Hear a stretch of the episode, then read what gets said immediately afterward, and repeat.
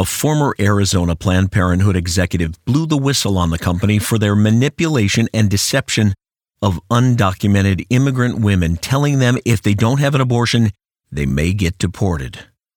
After working at the largest Planned Parenthood in Arizona for 16 years, Myra Rodriguez said, I noticed all the atrocities. I noticed the irregularities. I noticed the malpractice.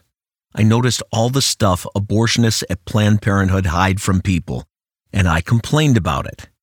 Instead of addressing the concerns, the abortion giant retaliated against Rodriguez by firing her. She later won her court battle against the abortion giant for wrongful termination under the Whistleblower Protection Act. Rodriguez says, We need to stop the business of abortionists attacking our women and going after our immigrant and minority communities. This RealAbortionNews.com update is sponsored by CompassCare.